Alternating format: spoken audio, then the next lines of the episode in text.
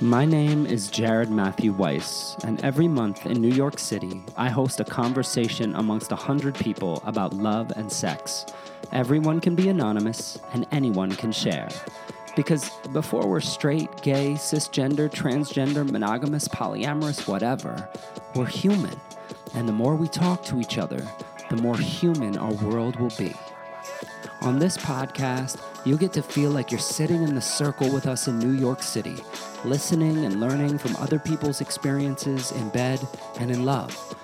This is the Touchpoint Town Hall. Here we go. Hi. It's good to see everybody. By a show of hands, uh, how many of you uh, are virgins? That means you've, you've never been here before. Welcome. That's great. Okay. Well, my name is Jared Matthew Weiss, and this is the Touchpoint Town Hall.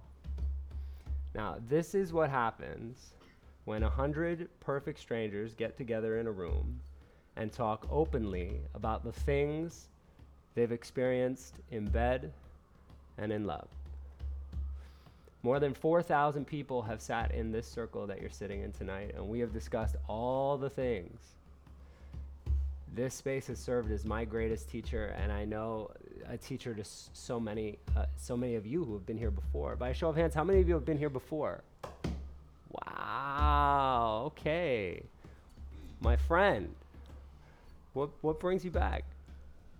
It's an amazing experience. Want to keep it coming. Yeah. Yeah. What have you? What's so amazing about it? Opinion of other people. It's uh, always expanding your mind, always expanding experiences. Yeah. What's your name? David. David. Thank you for being here, David. I appreciate that. Who else? Who else has been here before? I mean, I saw your hands go up, so I actually know who you are, so it's okay. oh. Hmm. Have you ever been here before? No. This is your first time. What brings you here?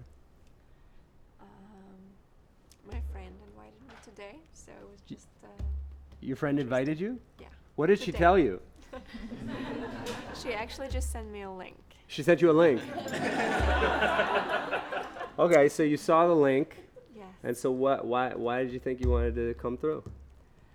Um, What's your name? Jane. Jane. I understand. Everybody, please give a round of applause for Jane. I'm, I mean, this is, you know, I get it. But so, what brought you here tonight? Because um, I want to hear people experiences. Yeah. And uh, because I have my own, and I just wanted to maybe know that um, I'm not alone. You're not alone. Yeah.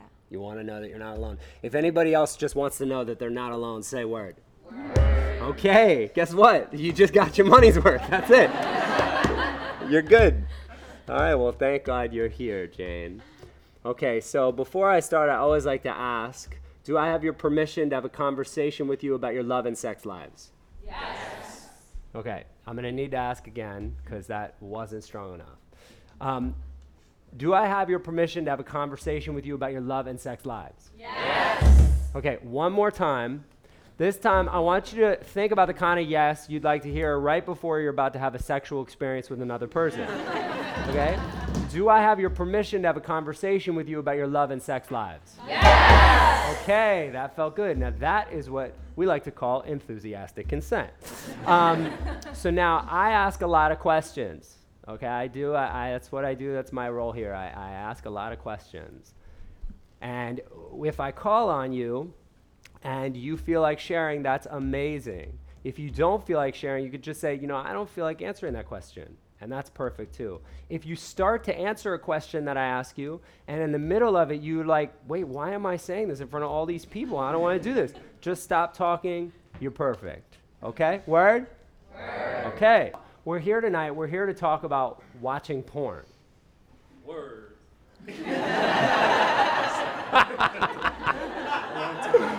so good. So good. Okay, so we're here tonight. We're here tonight to talk about watching porn. And so I'm curious, what words come up for you when you hear the phrase watching porn? What comes up for you? Just shout it out when you know it. Somebody said wet? Wet, okay. Wait, what, I heard fantasy. What came out of here? Secret. Secret. Orgasm. Orgasm. Who said orgasm? Me. Okay. Erotic. Release. Release. Did you say fake? Oh, you did. The friend who sent the link. the plot thickens. She had an agenda, Jane. okay. Hi. Hi. What's your name? Irina. Irina. Irina, what? Well, you said fake? I said fake. What does that mean? And try to speak up for the people so they can hear you. I know, I get it. It's not like every other time you've spoken in front of 100 people about sex. It's different. so I know it's, you know, it takes a little courage, but thank God you, you said that. So what do you mean fake? What's coming up? Well, um, because porn is not what how usually sex happens. Porn. So what kind of porn, what kind of porn do you watch? I no longer watch porn. No longer watch porn. Yeah, but I used to a lot. Yeah. What, and what kind of porn were you watching a lot of? Um, lesbian porn. Lesbian porn. Okay, and so you felt like the lesbian porn you were watching wasn't true to your experience. Well, at the time when I was watching it, I enjoyed it a lot, and that's what I was actually addicted to a lot, even though I'm straight. Um, uh, but because I, what I practice these days, spirituality, tantra, you know, conscious sexuality, porn is no longer something that I go to in order to. Yeah. Well, so but you brought up the thing you said was fake, and I think a lot of the times when you know people have brought up porn in this space, and a lot of things we see around the the social narrative around porn is that I I don't know if it's usually like uh, uh, two women uh, in that sense that that that type of pornography is is fake. I think that often, like you know, th- from what I've heard, it's often like there's that very sort of patriarchal, misogynistic uh, perspective. But maybe that's who's producing the woman-on-woman porn that you were watching. Uh, well, but that's what I meant. Yeah. That type of what the patriarchal Yeah. men are always Yeah. hard and you know always Right. performing, and women are orgasming and that kind of thing. That's Yeah. what I meant by saying fake. Got it. Got it. Yeah. Anybody else who's witnessed this and thinks it's totally fake, say word. Word. Okay, so there's so we're all we're all in this with you. Thank you so much for sharing. Okay, I heard I heard uh, um, somebody said somebody said orgasm. Yes. Was that you? Yeah. Okay. What's up? You that's the purpose. Like you watch porn so you can orgasm. I mean, that's why I'm sorry, not you. I watch porn so that Thomas, I you've can been here before, huh? That's I right. listen to the podcast. That's right. Aye, right. So just a gentle yes. reminder to everybody, and she's calling it out. We have a tendency to say, you do this, or you know when you're watching porn, or you do this, and we try to encourage everybody to just say I, and just really speak on behalf of ourselves and not everybody else. So, so the purpose of porn is to orgasm. That's what you're saying. Yes. Okay. It's to pleasure your self pleasure. Myself. For me to pleasure myself while watching other people have sex, possibly sex that I haven't had before in situations that I haven't been in before. And I know, like she's saying, that it's it's fake, but that's okay. Fake, except the moans, like the fake moans, throws me off my orgasm.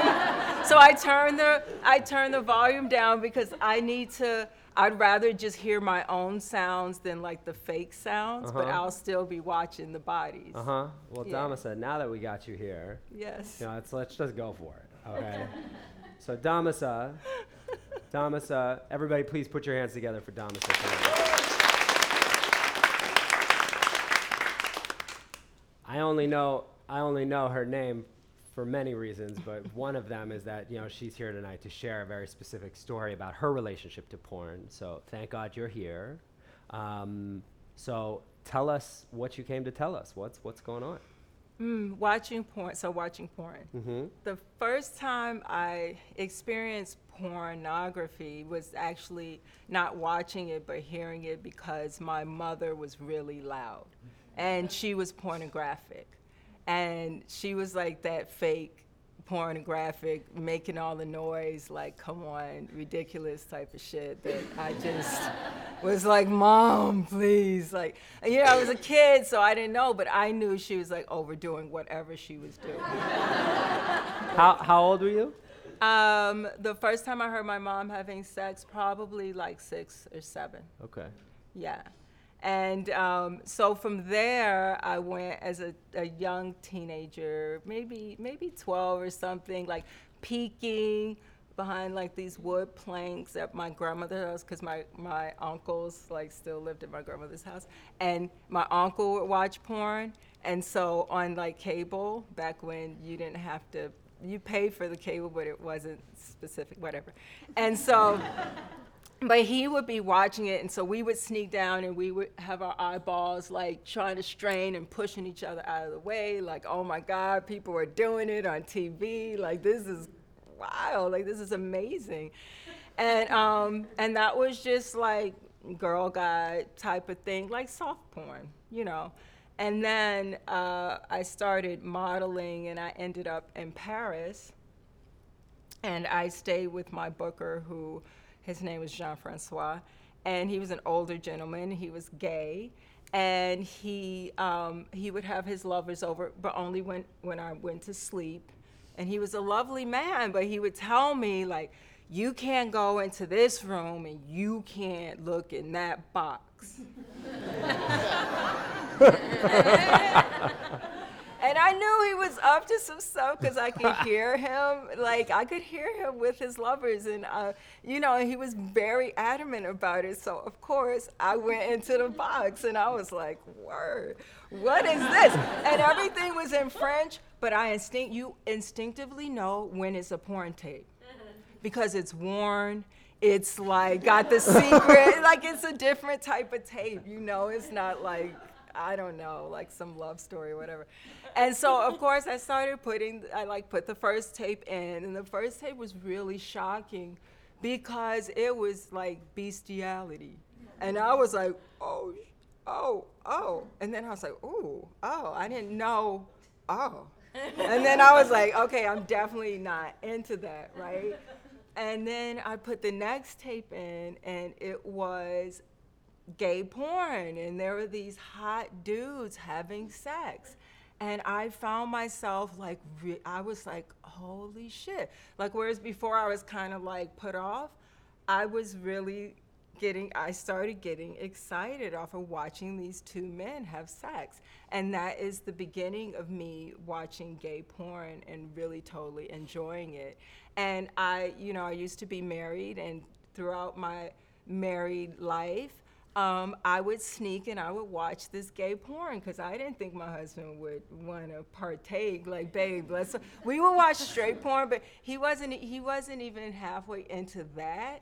It was kind of my thing, and so I was like, he's definitely not gonna get the gay porn thing. He's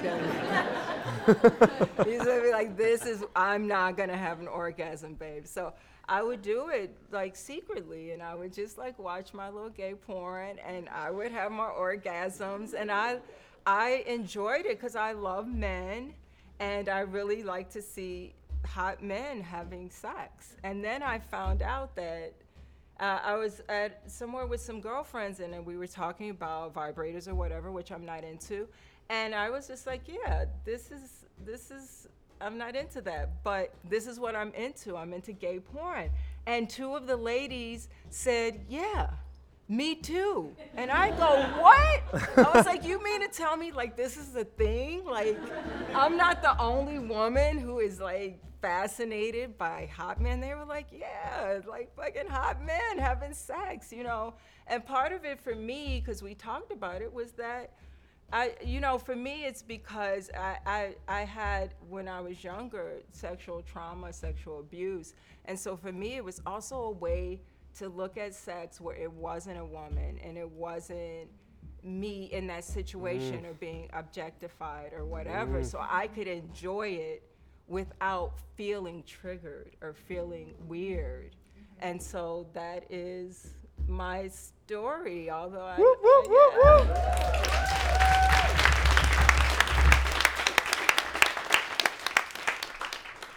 Damasa, thank God you're here. that story is, is very special. S- People are calling in.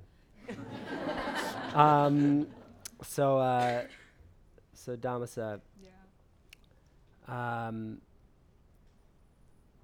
I think that you know the first time you told me this story, I was really, you, you know, I think I was I was surprised. I hadn't heard that narrative before, and uh, when you shared it with me, I started sharing. You know, I told people, you know, that I start talking about the stories I've heard. You know, I get a question. I get that question a lot. You know, well, so what have you heard? You know, and uh, I shared that story, and there was a couple women that I shared it with, and they were.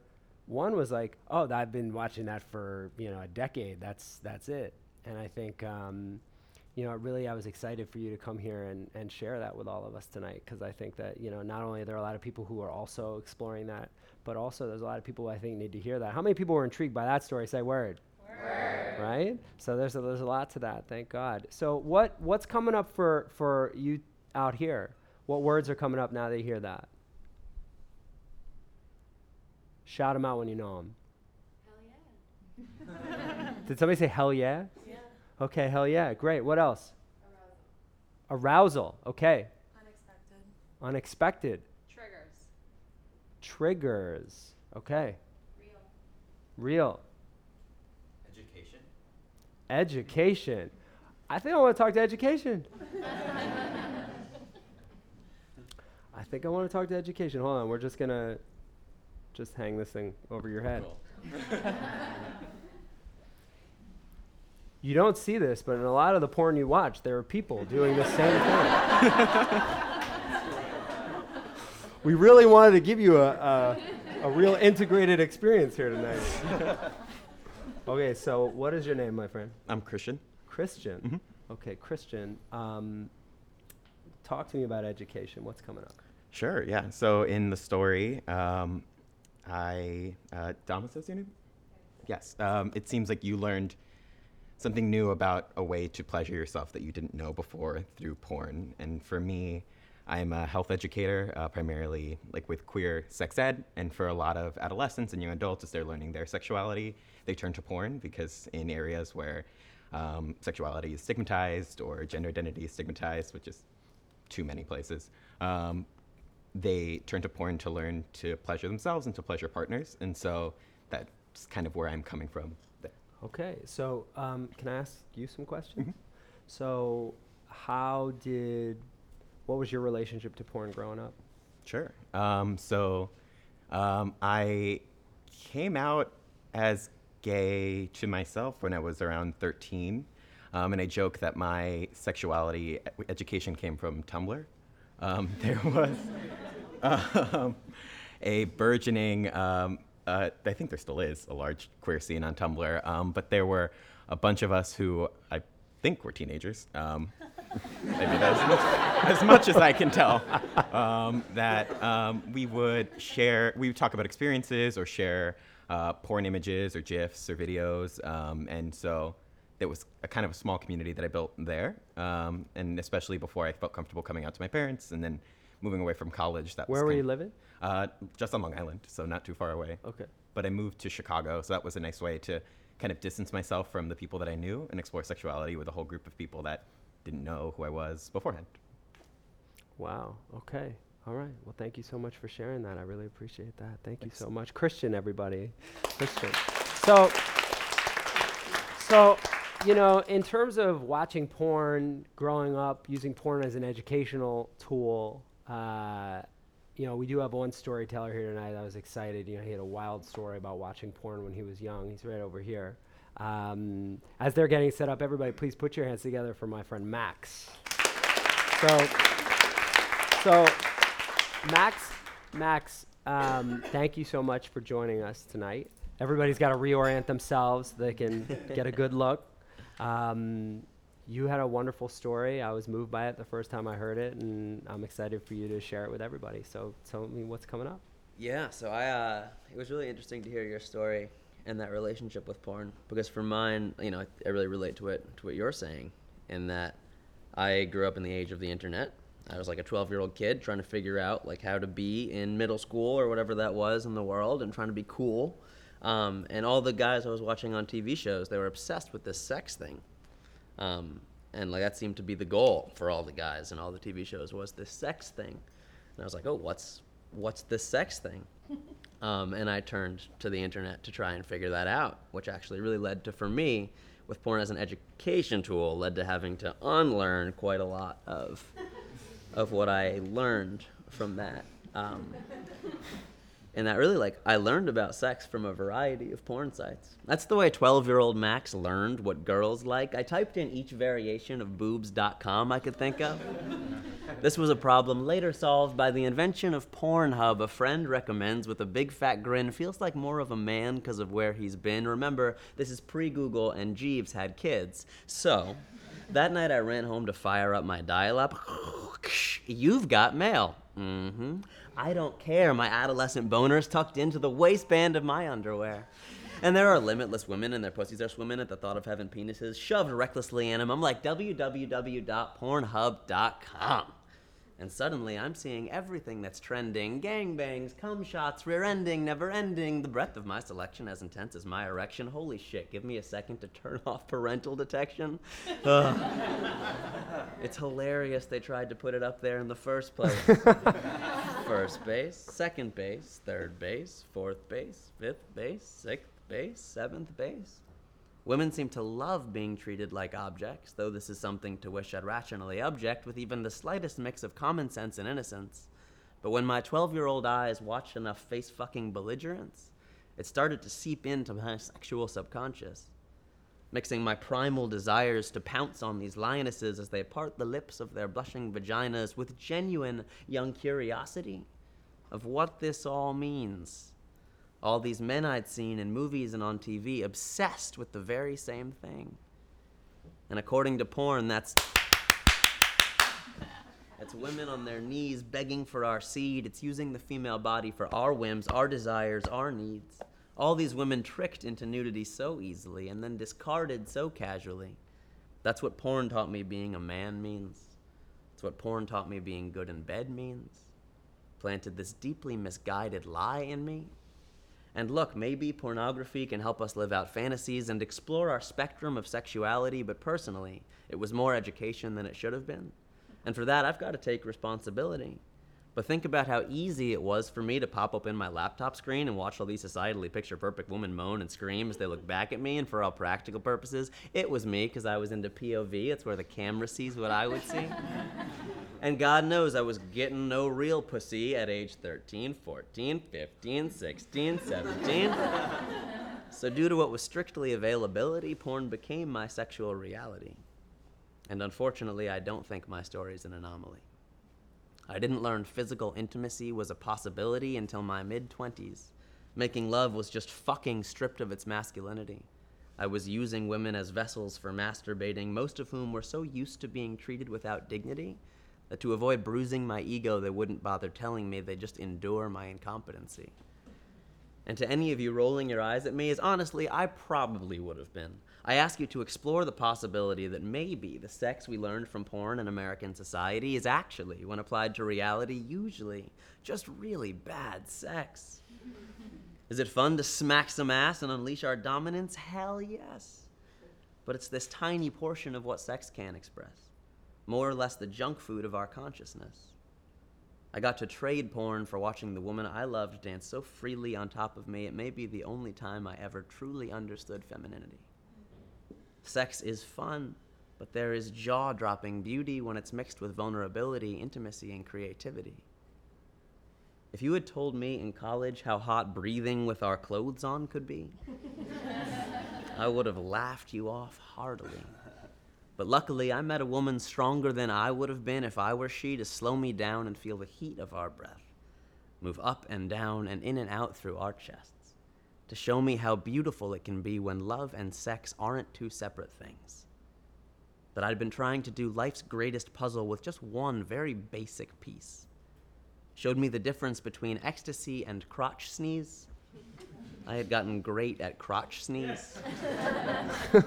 How far away from where I want to be pornography had taken me. Turns out I didn't have to pretend to already know the answers to every female body. Turns out they're all unique. And it was okay to ask, okay to learn, okay to breathe. Waiting on the other side of porn for me was just a glimpse of this limitless magnificence. I invite you to take a chance, take a break, be a man. It's worth exploring. Thank you.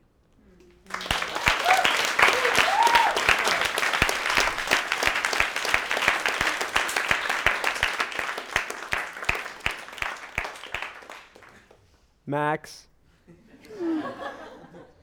Max. You know, the first time I heard you do that poem, I was so moved. And I'm so excited that everybody here got to experience it. Uh, how many people, if you see yourself in Max's poem at any point, say word? Word. I mean, Max, you know, your story, you, you're just such a gifted storyteller, and I'm just so grateful that you're here to share that with us tonight. Um, on your journey, you know, this journey from, you know, that you you are so eloquent in outlining all these stages of your life, first base, second base, seventh base, eighth base, right? Um, I guess what does sex look like for you today in a world in which by, you know, using your own term, you've had to do all this work to unlearn what you've learned through pornography? Like what is it what does it look like today? You'll just have to find out, Jared. You know, that's not the first time Max has ever propositioned me. I'm just throwing that out there.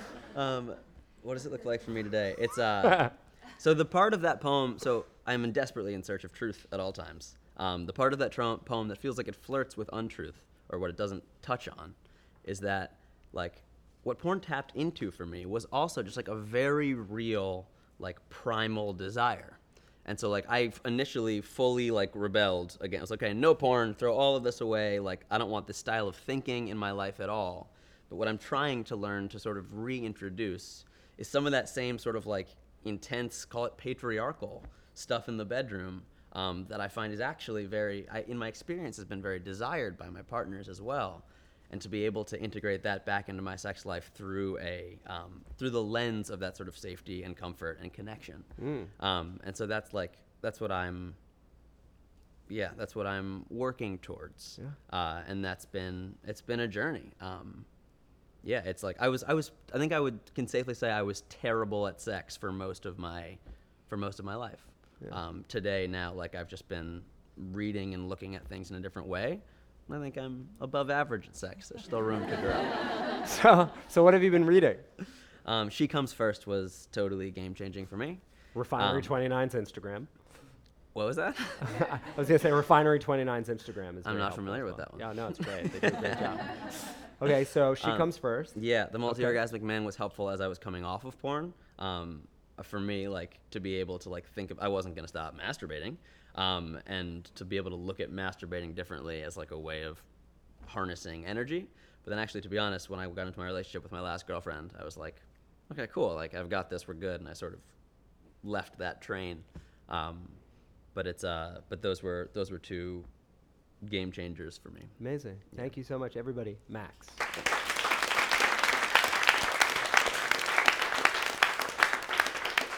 Okay, so what's coming up for you now? Shout out the words that you're feeling.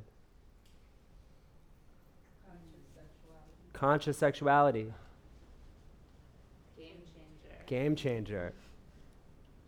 Understood. Where was that? Understood. Okay. Generational. Generational. Interesting. It's only about me. It's only. Did what did you say? I would say that the porn, and if I can say, it's uh, a moment in which it's only yourself with yourself.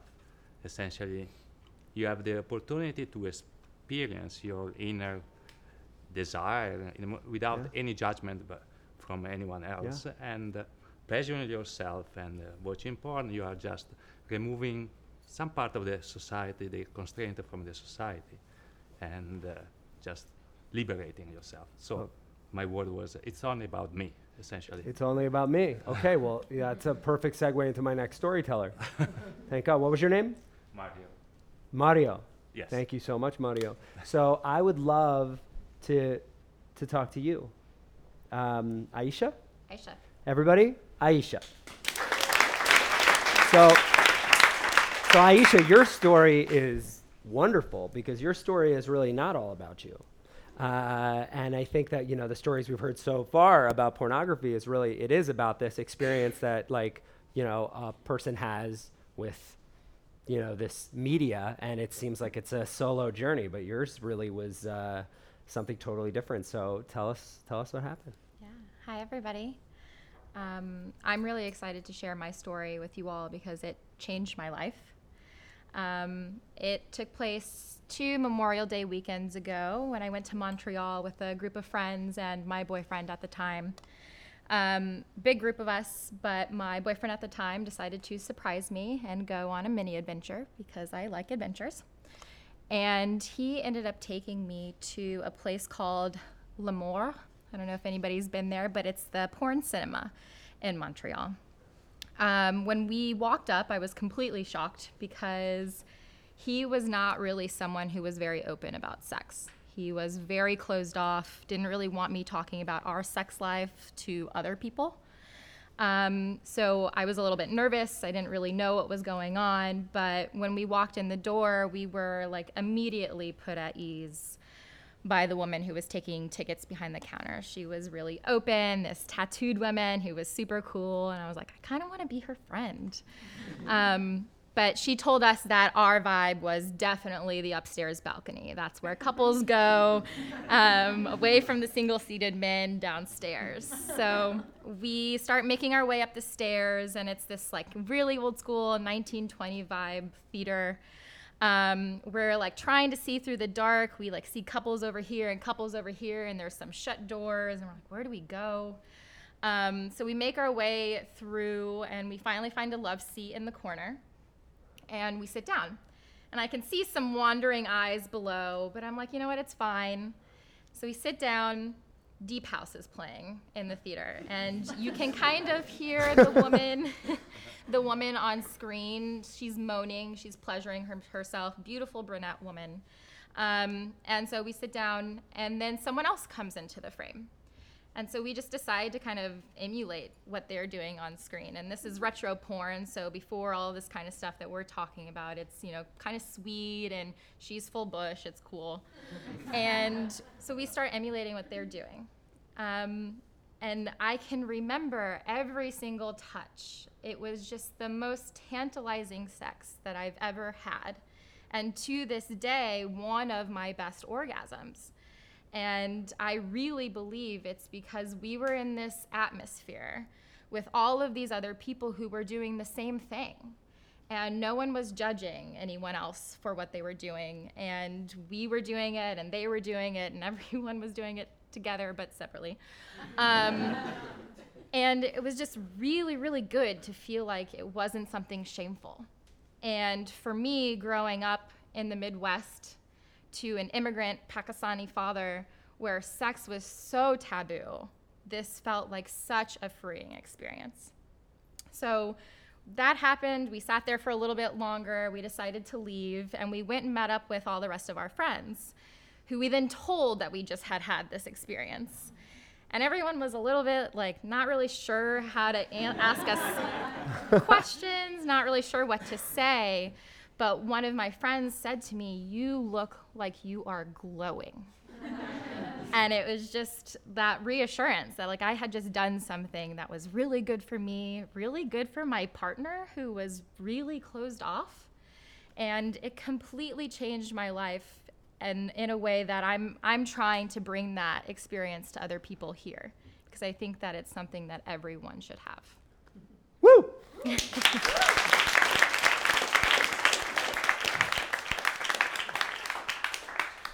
So, if you've had sex in a porn theater in Montreal, say word. Okay. Um, cool, cool, cool. Um, I did see a few people though, like no, there were some people who definitely you said like- L'Amour, and I heard some people be like, "Oh wow, yeah." okay. All right. So, so was that your first time having sex like in public? In public, no. but in public where we didn't have to hide it or it wasn't sneaking, yes. Okay, so where where where else in public had you had sex? um, so there's actually, oh, I can't, I don't know if I'm allowed to say this, but I'm not going to tell who, but we have a kind of thing that we pass around in our friend group of like outside places that you can have sex in New York and not get caught. So, and a park bench near where Domino Park is now, but it's not there anymore. okay, I have, I have more questions about the group. Yeah, yeah, yeah, yeah. yeah. I, I, yeah so so, is this like is this like what is this like Yelp for places to have sex? No, but maybe I should start that. Maybe that's a good idea. uh, it's getting some snaps. So so so let's go back to the porn. I, I mean, I- I feel like you and I we're gonna we have so much to talk about. But um, in terms of this interaction, you had mentioned that your boyfriend at the time, your partner, had never he wasn't as open sexually. So what was going on in your relationship that he was like, you know, I'm normally not that open sexually. But I think now is a good time for us to go to a porn theater and have sex in front of other people in Canada. Maybe maybe it was because you were in Canada. I don't know. Tell me it what. could have been Canada. What's Um, yeah? That's it. That's the that's the aphrodisiac. Canada. I think what it was, he had an incredible um, gift of knowing what other people like and trying to surprise them and give them what that is. And I really think that he was just trying to do something that I would have liked. He, he knows I'm very open about those things. Um, I absolutely have 100% like no doubt in my mind he never thought we were going to have sex there.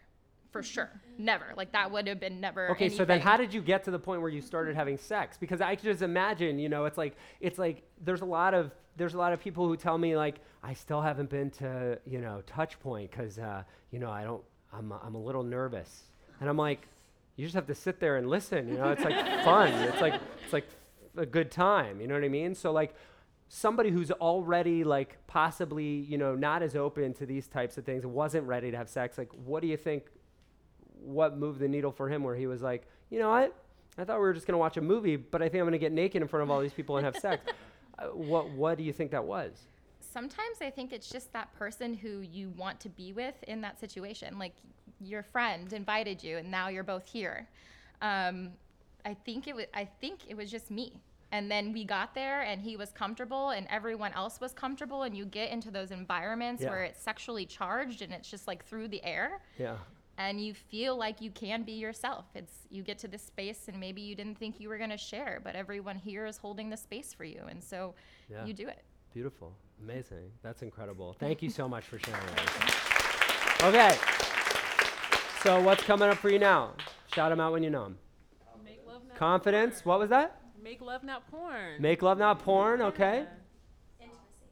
So, what did you say? Soft. Who said intimacy? Hi. Hi. I'd love to talk to you. so, what is your name? Jess. Jess. So, Jess, you said intimacy. Talk to me about intimacy.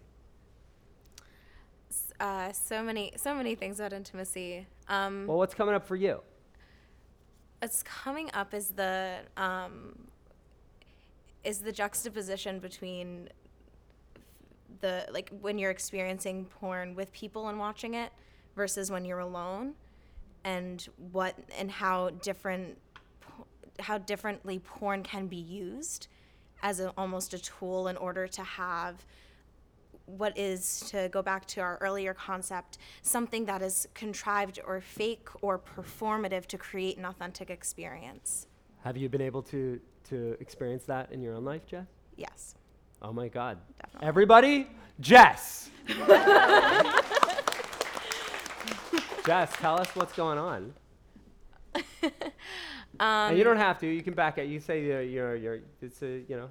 to no no, pressure. sure um so i think i mean my relationship with porn has been very interesting um as a person who identified as straight their whole life but then ended up dating a woman for a very long time um, and so I think that this kind of ties together quite a things I think that have been discussed. But when watching women have sex that was so far from the authentic experience in my life when seeing that on porn, and so watching gay porn for men with my girlfriend ended up being a form of authentic intimacy hmm. because it was so far from what we were so to connect back to that to then ultimately when having relationships with men as well as women in different situations using porn as an activity together in order to connect and find something that was exciting to both of us and using that to inspire ourselves to create as well. Um, have always been a way to explore and experiment ways to um, to create as much of an authentic experience and balance between objectification and intimacy because I strive so much to find real life situations in which I feel that the word objectification is so far. But on the other hand, objectification really turns me on in that right um, situation. As I always say, like, fuck the patriarchy, also fuck the patriarchy. Uh, so, in order to f- to sit in that juxtaposition and to sit in that awkward space where there's something I want so badly, but I'm so angry about it, especially the past two weeks. Where can I where can I make love and where can I fuck? And where can I feel like an object and have it be so safe? Because that's hard, especially when there's trauma, especially when your friends have trauma. Mm. Anybody else who feels that way, say word. Okay, we're Thank with you. Jess. For giving Oh, me here we go. to say Yeah. that. I mean, Thank I you so much. I could No, you did it. You did it. Jess, thank God. All right. Well, so Jess, you brought up so many important things, and so what I want to do now is I really want to introduce you all uh, to our uh, our in-house uh, sex educator. Um, she's a, a professor at NYU. Um, and uh, and just an incredible uh, facilitator and uh, an educator. Dr. Zhana Vrangalova is here with us. Um, so, so, Dr. Zhana, um, tell us what's coming up for you. You've been listening to all these stories.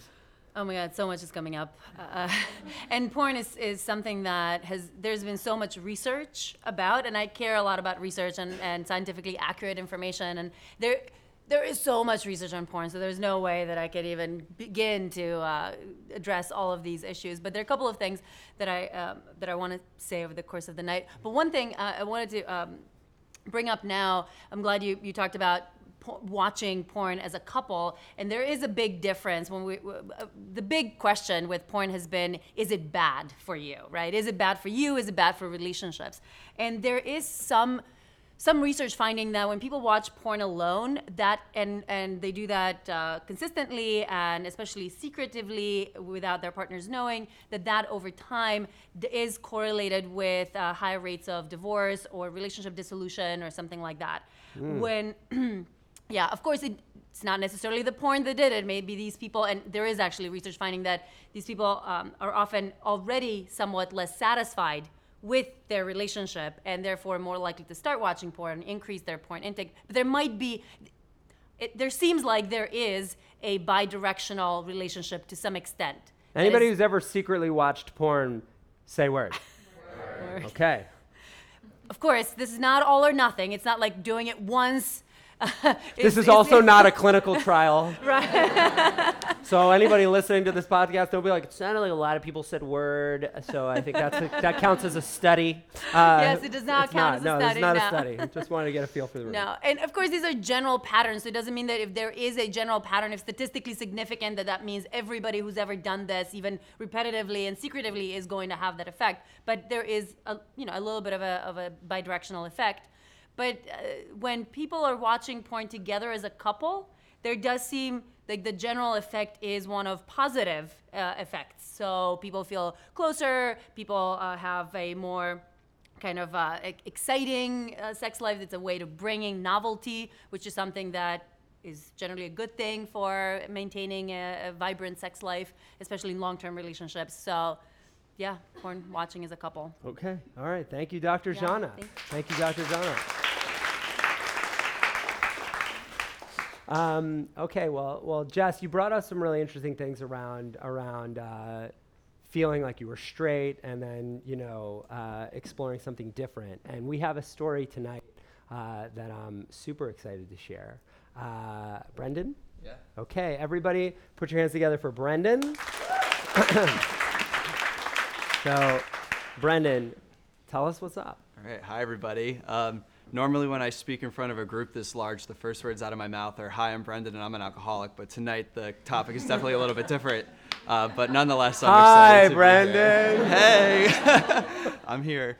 Um, so, yeah, this has just been my like relationship with porn over time and kind of what I used it for. Uh, I think my first experiences with porn were probably around the fifth or sixth grade when I got in my first TV in my room and I was flipping around endlessly, like so excited to find all these different channels. And I stopped and I remember one instance in particular where it was a very staticky channel, but I could clearly tell that something was moving.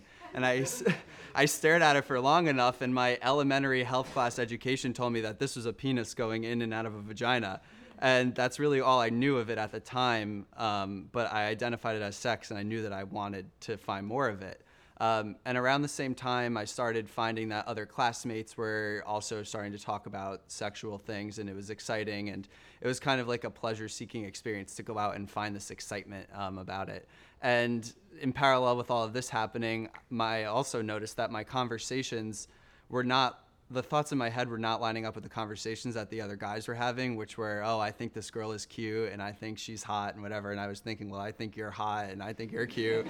um, so by the time I was in eighth grade, all my friends had turned into girls because it was a lot easier to not have to waste energy pretending I wasn't into them. Um, and then when I went into high school, something fundamental kind of changed about my education. And that was because I went to a Catholic high school and they injected morality into education there. And so for four years, I had to take mandatory religion classes, which were always preaching about sinning and repentance or you're going to go to hell, and often topping the list of things that were considered sins that you would need to repent for or you'd go to hell, where like the three pillars of my life, it was like masturbation, porn, and sodomy. I was like, what am I going to do? um, and.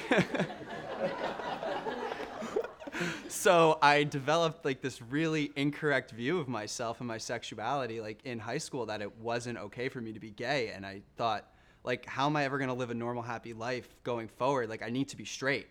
And the way that I went about this was I started to take certain actions. And one of the biggest actions I took was I got a girlfriend.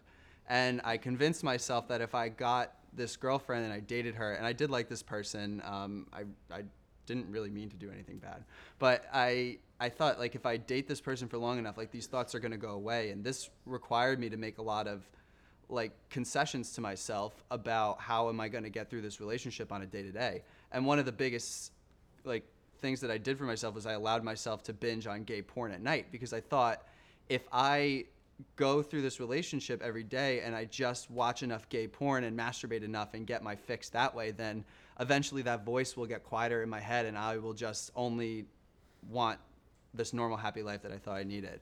Um, so this kind of worked throughout high school, and then we went to different colleges. So it was pretty easy long distance because I was in one place, she was in another. We would visit each other on the weekends. I could get through it, but every night I was going and binging on all the gay porn that I wanted, and just like masturbation binges. Like it was ridiculous. And then it all changed because she said that she was going to transfer to the school that I was going to. And I said, Are you really sure that you want to do that? um, and she did it.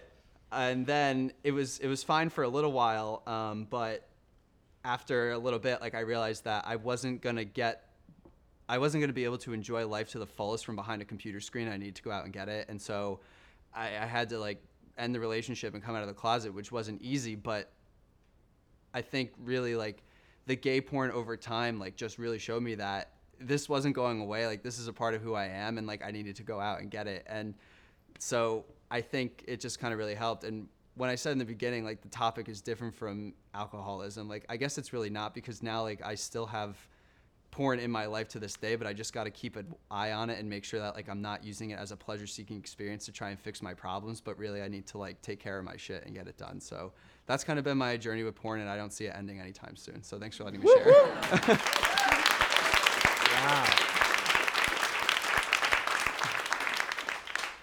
Brendan, um, thank you so much for sharing that story. Uh, it's a powerful story, and I think that um, so many of us, I think, you know, I I can speak for myself, and, and from what I've heard here, I think there's there's a lot of uh, questions around who we are and what we're allowed to be as we explore ourselves sexually. Um, one of the things that comes up for me around your story is that, you know, in the first two years of, of this experience, we used to have people submit questions in advance, and then they'd submit the questions anonymously, and then they'd vote on the questions anonymously, and whatever the most upvoted question was, that's what we would discuss. So for the first two years, people came to this experience, and they'd get here that night, and they had no idea what we were about to talk about and 1,600 questions over the first two years were submitted. And 25% of the questions that were submitted began with the phrase, Is it okay? And examples of that were like, Is it okay if I only watch gay porn? And I feel like I identify as straight. Is it okay if I like to wear women's clothing under my clothing? I'm not gay. Is it okay if I, I'm a 25 year old woman and I want to get married? Does that make me a bad feminist? Um, and the questions went on and on, and I realized at that point that so many of us are seeking permission to be who we are. Anybody who identifies with that, say word. Word. Okay. Um, so I think it's, you know, so profound that on your journey you really realized that, like, you had to give yourself permission. Um, and I understand that that was catalyzed by this partner of yours moving schools, right? Mhm. But what else was going on in your life at that point that like you you really needed to m- make a big decision? Like w- were you exploring with other men? Had you opened yourself up to that? Yeah. Or was so tell what like what was really what was going on outside of her just moving and finding out that you're masturbating to porn like what else was going on? Yeah, I just think that at some point it got overwhelming. Like, what's really inside you and what you want, like, you have to let that out. And there was a lot of like exploration and going on apps and like seeing what's out there and things. I mean, they're just like evil places sometimes to be. But I think it just came down to the point where like I wasn't being honest with myself. I wasn't being honest with the person that I was with. Mhm. And I finally stopped seeing this lie that I could make it work if I just kept it going for so long. And so like I just my quality of life was so degraded from like living this lie all the time that it just had to stop. And so that's kind of when enough was enough. So, and what was, I guess my question is around the, the moment, not when you are honest with her, Mm. but when you do step into your, your, I, what we can call your actual self. Yeah. Right. So, like, what is the moment when it goes from this is just something I'm going to watch to this is something I'm going to explore in my physical world? And what, what was that? What was that experience like? based on what you've shared, it's like such a lifetime of repression and this miseducation. And so like rising above that and stepping into it in the real world, what what was what's that like? I mean, it takes a long time to get yourself into a situation like that, and it takes a long time to get yourself out of it. Mm. So it wasn't just an all of a sudden like everything's okay. It was a lot of coming to terms with like the fact that my views were so limited in scope because of my education that I had received that they weren't widely believed by a lot of people. And that it was okay for me to be the way that I am, like, and it's okay to be gay and go out and do these things. And so, slowly over time, I started to become more comfortable and uh, do more exploration. And I don't think it necessarily happened in the healthiest way because of the use of apps and just still feeling this need to like live in secrecy almost. But I can say today that like I'm a very proud person and I love it and it's a very good time. I have some of my good gay friends here with me today and it's great. Good gay friends. Yeah, hey guys, um, and my lady friends as well. But. Um, um, yeah, no, it was definitely just like a gradual thing, but it, it was a learning experience for sure. Beautiful. Thank you so much, Brendan. I you. appreciate it. Um, so, Zhana, I feel like we had talked a little bit about about watching, you know, the Uh, just a quick note, and it, it's funny to hear some of these stories around watching porn that may or may not be congruent with your current sexual orientation or the way you're identifying. And I think a lot of the time people want to use what you're watching as porn, you know, what you're watching, what kind of porn you're watching as a window into who you truly are, right? Who your, what your true, true sexual desires or orientation may be. And that can be true in some cases, but in many other cases, is not necessarily true. As as many of the uh, the stories that we heard pointed out, you could be watching a, se- a porn that is not congruent, uh, if you will, with your sexual orientation Mm. uh, for other reasons that feels better or uh, might, might be more attracted. So it's just a kind of a, a cautionary note that it's not always the same thing for everybody. Right. Uh, and sexual, that's true of sexual fantasies in general as well. So se- sexual fantasies, s- m- much of the time, are things that people would like to do, especially if it's the most favorite fantasy that people have, but not always. Uh, in, a, in a recent study of uh, lots of a very very large sample of, uh, of Americans, about 80% of people said that their most favorite fantasy is something that they would like to do, but 20% of people said no, I have no interest in, in actually doing that, but it's my favorite sexual fantasy. So, Mm. yeah. And one another tidbit of information that I think is interesting. There is Drop a the bit knowledge, of a Zhana. This is the spot. Okay. Do it. there's Show a bit us. of a gender difference uh, with uh, both porn and general sexual fantasies for men being more likely to be something that they are interested in doing or want to do, and uh, somewhat less true of women. That's not to, not to say that none of the sexual fantasies that women have they want to make true, but there's uh, a Mm. bit of a less. Okay. Yeah. Yeah. So I think the the big the big takeaway for me on that and uh, is really that it just feels like like what arouses us is not necessarily what we desire. It feels like like the things that turn us on are not necessarily things that like we want to experience in the in the physical world. Yeah, w- w- what arouses us in our mind and we Right. might want to masturbate to is not Right. necessarily the same thing that we want to do in real life. Yeah. Thank you. Um, you know, a, a big piece of your story was around uh, was around masturbation and your relationship to masturbation. And we have a story tonight um, that's centered around porn and masturbation and the relationship between the two. And uh, I'm so grateful you're here, brother. Everybody, please put your hands together for Zach. So, so Zach, I heard your story. I was just like, I cannot wait to have this this friend in the space. Thanks for having me. Yeah, of Um, course. Before I start, these are amazing stories. I've never, when I always hear conversation about porn, I always hear like the addiction and the negative part. I've never heard three stories about the positive impacts of gay male porn. Welcome to the touch It's point. like- I- I- Welcome this is the like touchpoint actually town hall, mind blowing Zach. for me. I'm like still trying to process this. I'm like, I need to get home. Um, um, but I guess I guess my story is kind of more on, on the lines of, of somewhere where Max was coming from, where I don't know if anyone can relate to me, but when I was, I kind of grew up with the internet. Like the internet came of age with me, so I grew up on my dad's uh, Intel Pentium 286 Tower computer, and yeah, and um, I was super curious about. Um, I was shy, so I was super curious about girls my age. Um, so I spent out, and I was really good at the internet because I kind of grew up with it. So I spent hours on my dad's computer, like, and thank God the NSA wasn't around then, googling child pornography, like, because I didn't want to look at what women looked like that were in their 20s and 30s. I wanted to know what the girls in my class looked like, and I couldn't find it anywhere. And I knew I was going to find it if I could get good on the internet. But it was just like it's just a weird moment. Like if anyone looked back on my dad's computer, it would have been real bad. Um, but that said, that just kind of progressed me into that's where I learned information from. And so that became where synonymous with masturbation for me. That was what it was. I had no idea that there was anything separate from porn and masturbation. That's where I learned everything. That's where, if I wanted to have that moment by myself, porn is where I went. And again, similar to echoing some of Max's stories, I started as I got a little bit older. I started reading books about like conscious sexuality, and I th- actually was having a hard time remembering the name of the book, but it was Mantak Chia's Multi-Orgasmic Man that I read, and it was like um, uh, talking about masturbating as like a beautiful thing that men can do, and I was like, what?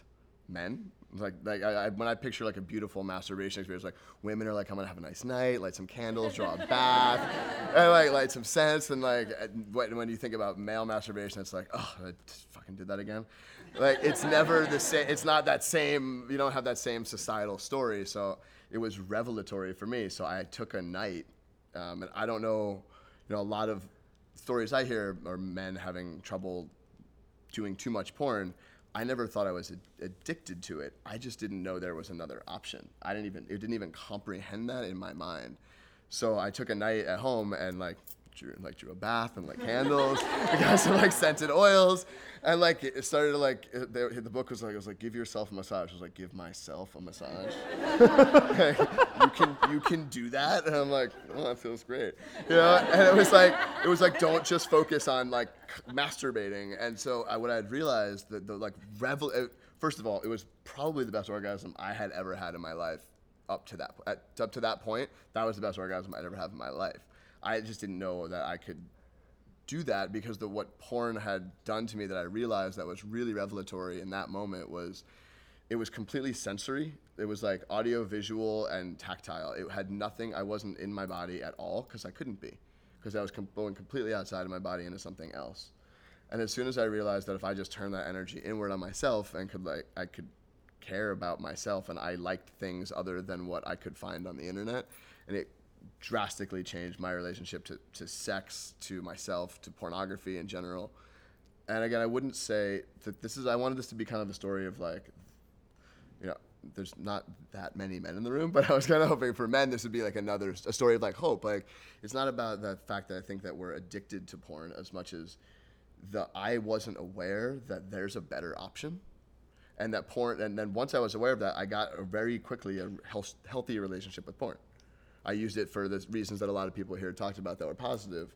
I just didn't know that i could do that without it. And it kind of changed my whole relationship with with that. So that's my Wow, story. Thank you so much, Zach. So, so, so Zach, um, a couple things. So there's 30,000 people that will be listening to this, and many of them, many of them are men. Great. Uh, so your story will be put out there, Awesome. and and and uh, and you will change lives. Um, that said, um, how long ago was this? like eight probably eight years ago And how has that experience changed the way you show up sexually with partners? Th- I mean, that was a huge. That whole era of my life was a shift out of like, like mindlessness and like getting fucked up and doing like watching porn, like trying to do that thing.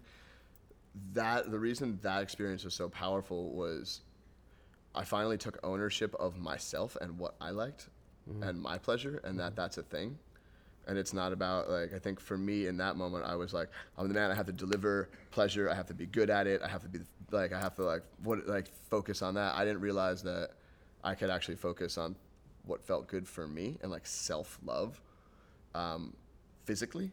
I didn't know that was a thing for guys. Yeah. and then when I got that then I could actually deliver those other things I was expected to do societally for my partners. Yeah. so I think it drastically altered my relationship with myself, which then allowed me to show up as a much better, just like person Right. to the other people I was interacting with in my life. And, and porn is still part of your life though today. Yeah, I mean, not, not I think more for the re, the like exploration of like, oh, I've I've heard about this thing. Do I like this? Or like, am I like learning stuff? I've actually to follow your point, like a friend of mine who's a, a sex therapist recently was like, check out these you know ethical porn websites. They're fascinating, like and not and they're not addictive. Like you don't want to consume a ton of it. You're like, that's beautiful. That's like, and I'm learning stuff and it's interesting Yeah. and. But I, I also like Ethical porn, by the way, is a synonym for porn produced by people that are not men. That's a. it's so real. Just so, It's so real. we're clear. Yeah. So that yeah that that that stuff is still part. It's still part of my. Zhana's about to call me out on that, but I'll call my. The. Yeah, yeah, it's, too, it's not. so- Yeah, I get it. There's there's more to that than that, but we'll, we'll yeah. So stick with stick with him for a second. We'll bring it back to him, and then we'll let Zhana set me straight. um, yeah, I mean, it's not. I think in the all of the, the like I don't know what we want to call the term now, and I'm searching for words on this as I host similar conversations and stuff. It's like, it's not tantra, it's not conscious sexuality. It's just like being present and sex. Yeah. Um, as I'm going through that, I'm I'm my old relationship with porn was basically like a nightcap. It was like that's how I went to bed. And I was like, oh, I'm tired and trying to figure out how to burn this energy. Well, it's God's Ambien, right? It's got totally, and with Ambien, it's Yeah, amazing. yeah, yeah. Um, bad joke. Uh, bad drug joke. Um, but that so I'm not using it for that anymore. And now that I found this other porn, women porn, ethical porn produced by Sure. mostly women. Yeah. Um, now it's lear- I'm learning things about it and learning things about myself and able to explore things. Amazing. And after tonight, I'm going home and watching gay man male porn. Amazing. Everybody, Zach.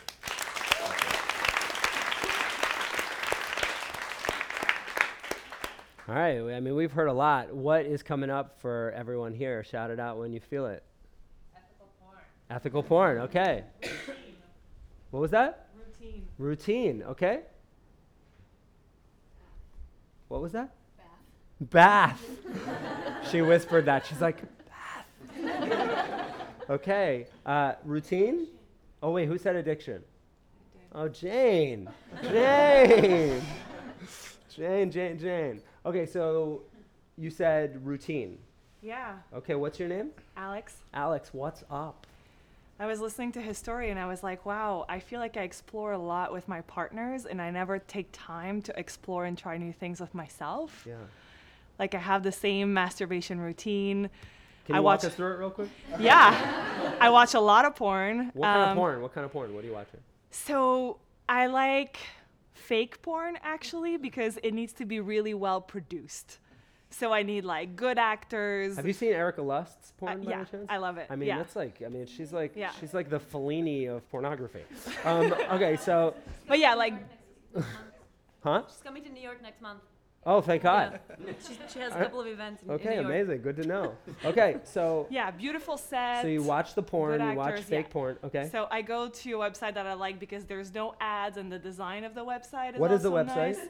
it's called uh, Beeg or Beej, B E E G Okay. dot com. So it's just like the selection is made there. I kind of scroll. There's no search. You just like scroll, no ads. I typically find something that I like, and then I'll just hold my phone above my breasts so I can use one finger to get to my nipple. it's moments like this where I wish this was a TV show.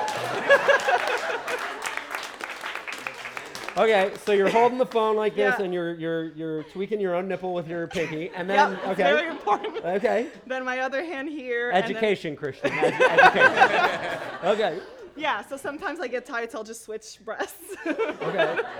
Um, and then I end up coming with within usually 20 minutes. That's but like just from touching your own n- nipple, or is there No, more I going also on? Oh, I also rub my clit. Got Sorry, it. that's okay. why I, that, I I have only one hand, so Right. I can't hold the phone. I mean, like, Got it. I- Okay. I, thought of a stand situation, but um, so yeah, and that's that's it. A stand. she said I thought of a stand situation.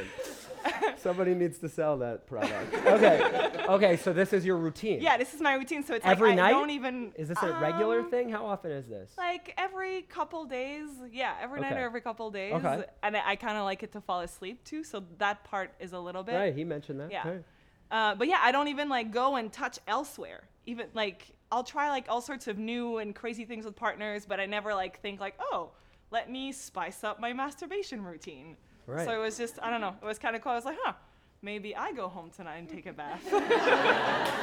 Thank God. You guys, yeah, I mean, that's what this is all about. You know? That's great. See? You're changing lives, brother. You're changing lives. Um, that's amazing. Thank you so much for sharing that. Um, okay, what else is coming up? What words? Who said safe? Safe. Okay, hold on. Let, let's, let's get this all set up. All right, what is your name? Tarek. Tarek. Tarek. What what's what's safe? What are, what are we Uh, talking about here? I don't know, a And are you are you two a, a thing? Yes. You look like you're a thing. Yeah. She's every time I got to tell you, I can always spot this Tarek because there's always there's always somebody who like shares, and I can always tell when they're like in a thing because the person sitting next to them is like this.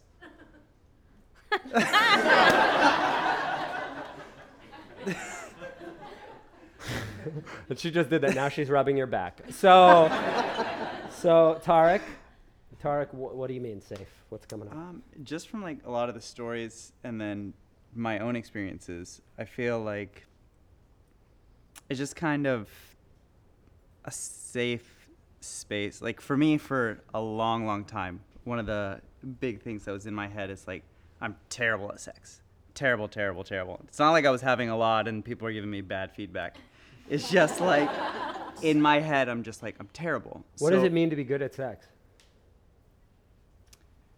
I, I guess like the definition I even had was based off of what I had seen in porn, which I mean, I guess the porn that I watched was kind of weird. I was never like a video person necessarily. It was always still images and things like that. So it was, I guess it was my imagination, but for me, it was always kind of just like a safe space where I'm trying to find the right words. Tarek, it's it was- okay if you're if you haven't collected your ideas at this point. Nobody. No, it- it was kind of This is a whole strange dynamic we've.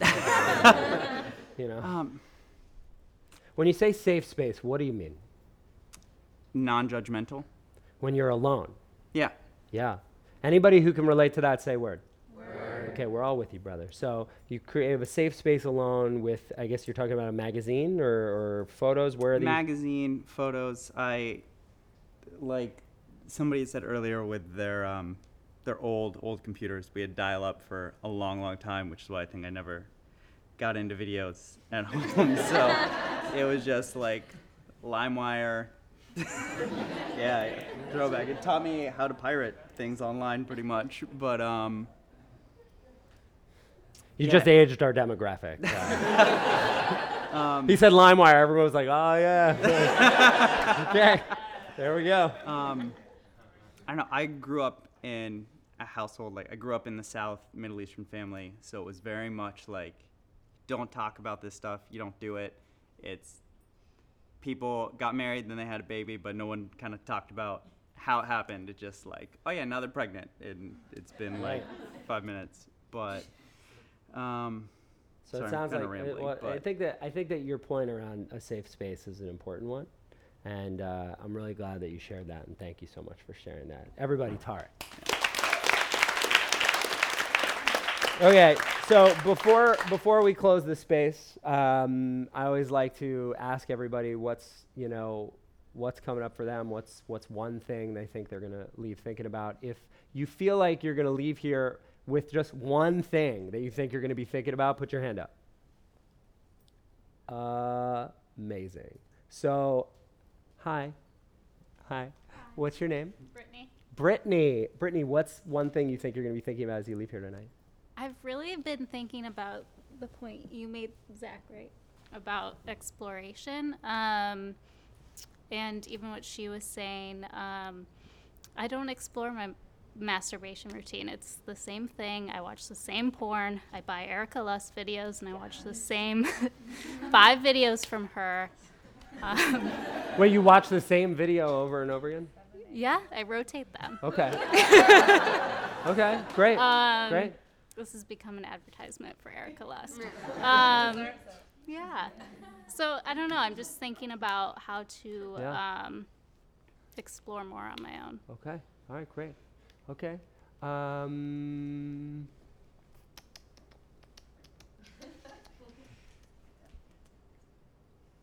my friend. You're you're his friend? I'm the Right? gay, the gay friend, yeah. okay, gay friend. Yeah, what good gay friend. what what what's one thing you think you're going to be thinking about? Um, Oh, by the way, had, did you know this whole story of his before tonight? um, I feel like I knew it in pieces. I don't know if I knew it in aggregate, but Okay. now I do. All right, here we go. Um, I don't know if there's one thing. I feel like I'm gonna leave thinking about 20 things, but Don't feel ma- pressured to tell us all of them. Okay, well, just, um, just one. What's one thing you think you're like, oh wow, that's like a maybe that I should watch porn with other people. Okay. Which I've never done. Cool. But like apparently it's really cool, so I guess I should try it. Yeah, there's research on that. Yeah, exactly. Amazing. All right, thank you so much. Okay. Um, yeah, right here. Right here. Um, just some of the things you guys mentioned about like educating yourself. I feel like, um, I feel like I don't know a lot, especially being in like a long-term relationship. I feel like I haven't explored all these sexual experiences with other people, and I'm very happy where I am. But I liked hearing um, that like reading about sex really like opened your mind um, to like viewing it differently um, and using porn as like an education tool, Yeah. like as you mentioned. I don't know, that's really resonated with me. Yeah. It's something like because sometimes there's a little bit of like FOMO, of like I'm like it's like yeah, like you like you're really happy, but that means or does that mean you won't be able to experience all these things you um, hear about um, and are curious about? So I'm like gonna go look up these books you guys mentioned. All right, Refinery God. 29's feed. All right, amazing. All right, thank you so much. I'm so grateful that you came here. So, so Zhana, Zhana, tell us your final thoughts on this before we close up the space. Okay, so I think one of the biggest debates that we've been having in society today about porn that was touched upon, you know, the porn addiction is the big porn addiction thing, and and uh, we've been hearing a lot about that. And I, I want to let everyone know that in the scientific world and in the psychological kind of therapist world, there's no consensus yet. There are people who are really um, dedicated to proving that sex addiction and porn addiction are a thing or bad or destroying people and it's it, th- therefore we should end all porn and then there are people on the other end of the spectrum who are saying it really isn't I mean, it- it is certainly possible that people are having sex and or watching porn in ways that are unhealthy, but that it, it that in and of itself is not the problem. That usually when that happens, when people are having these unhealthy experiences with porn, and and or sex, it is either um, either an indicator of some other mental health issue depression anxiety dissatisfaction with yourself with your relationship low self-esteem um, shyness or feeling awkward and not being able to go and explore. So other things are driving why of course it's pleasurable. Of course it's it's something that is easy to kind of get uh, doing a lot but it is um, yeah it, it, it's not the, the, the sex or the porn being the issue it's all of these other things being an issue. Or often the issue is feeling bad about it because you've been told that it's bad. So the shame and the guilt around the, the porn habits or the sex habits is what's uh, what's leading that to be an um, unhealthy experience.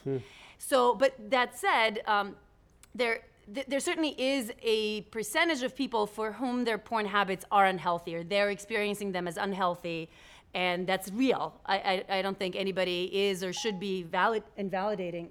Siri just wanted to talk to me.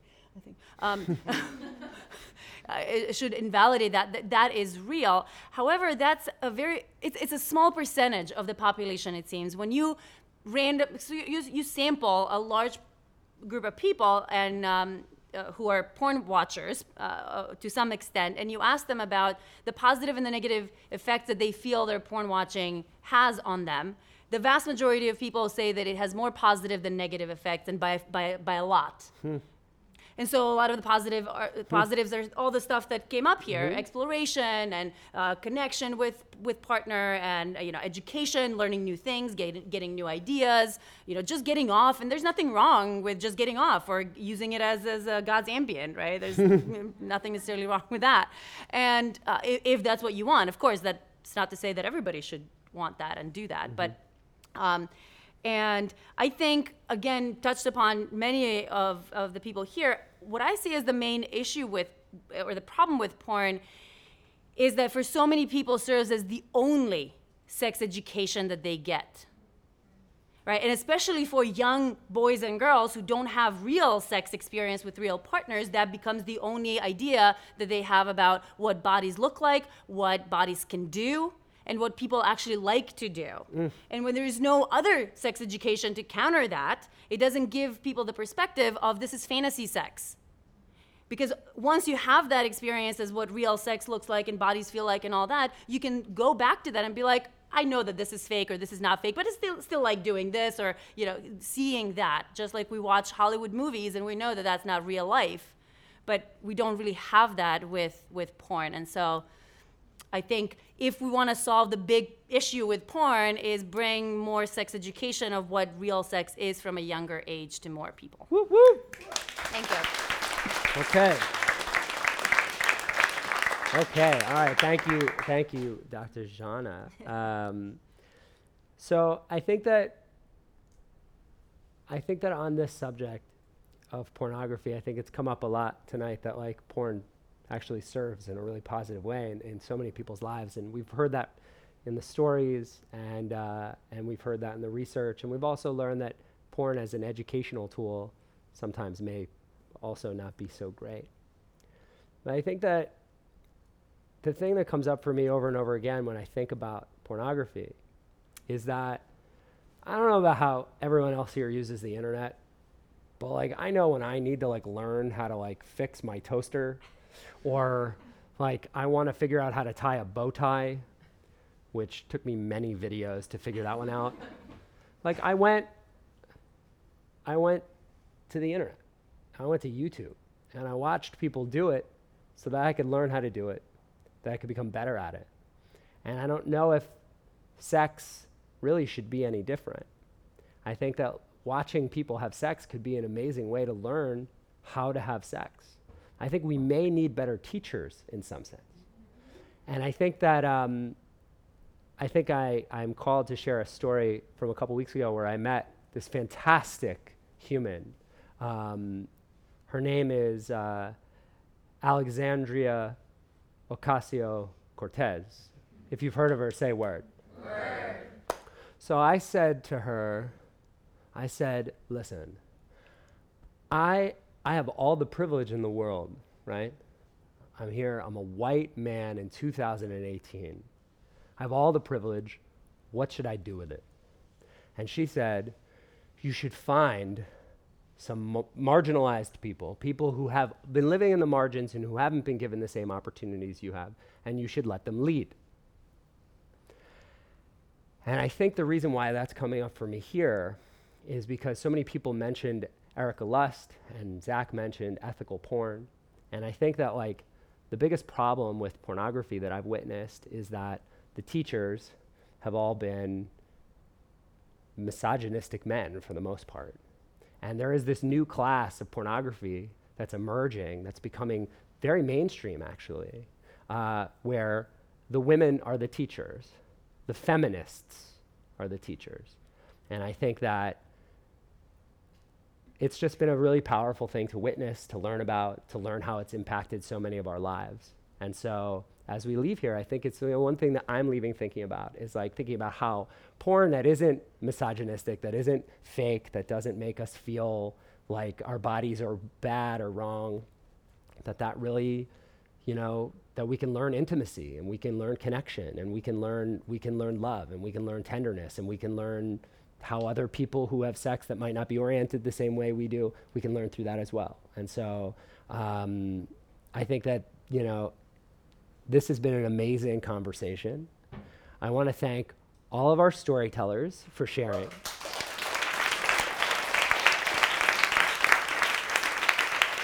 I want to thank Dr. Zhana for just dropping knowledge on us. I want to thank the amazing crew uh, for our podcast. I mean, the, these women have been holding these mics and making sure that you all sound pristine. Uh, so thank God for them. Uh, and uh, and uh, a big, big, big thank you to the assemblage for allowing us to be here and, and offering us this space. Um, and the last thing I'd like to share is that if you look to the center, you'll see uh, a bunch of feathers, and it's become a tradition here at Touchpoint that you know, the one thing that you can really leave here with, that you can take with you, and that I hope you put into action immediately, is the power of this conversation. And by this conversation, I just mean talking about the things that we generally don't talk about for so many reasons. But when we talk about them, when we create that dynamic and we have that conversation, so much can shift in our lives in, all the ways. And so we have these feathers, and each feather represents a conversation a conversation that you may have with another person that may create a, an intimate space of vulnerability and empathy where we can really connect and we can really learn from each other and we can really grow. And the more of these conversations we have, the more of these feathers we get, the more we get to build the wings that we need to fly as high as we wish. And so every time you come to Touchpoint, you get a feather and you, you take it with you. And if you're so inclined, you share a photo of it on Instagram and you tag us in it. So I encourage you to, to take this conversation with you, bring it to your friends, bring it to your family, bring it to your partners. I had a conversation with my father about anal sex once. It was weird, but super informative. Take your feathers with you. And, uh, and please visit us again next month. Thank you so much. Get home safe, and we'll see you soon.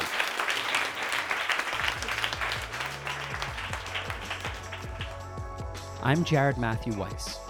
Thanks for listening to Touchpoint True Stories. For more information about Touchpoint, you can find us on Instagram at Love Touchpoint and on web at lovetouchpoint.com. We'll see you next time.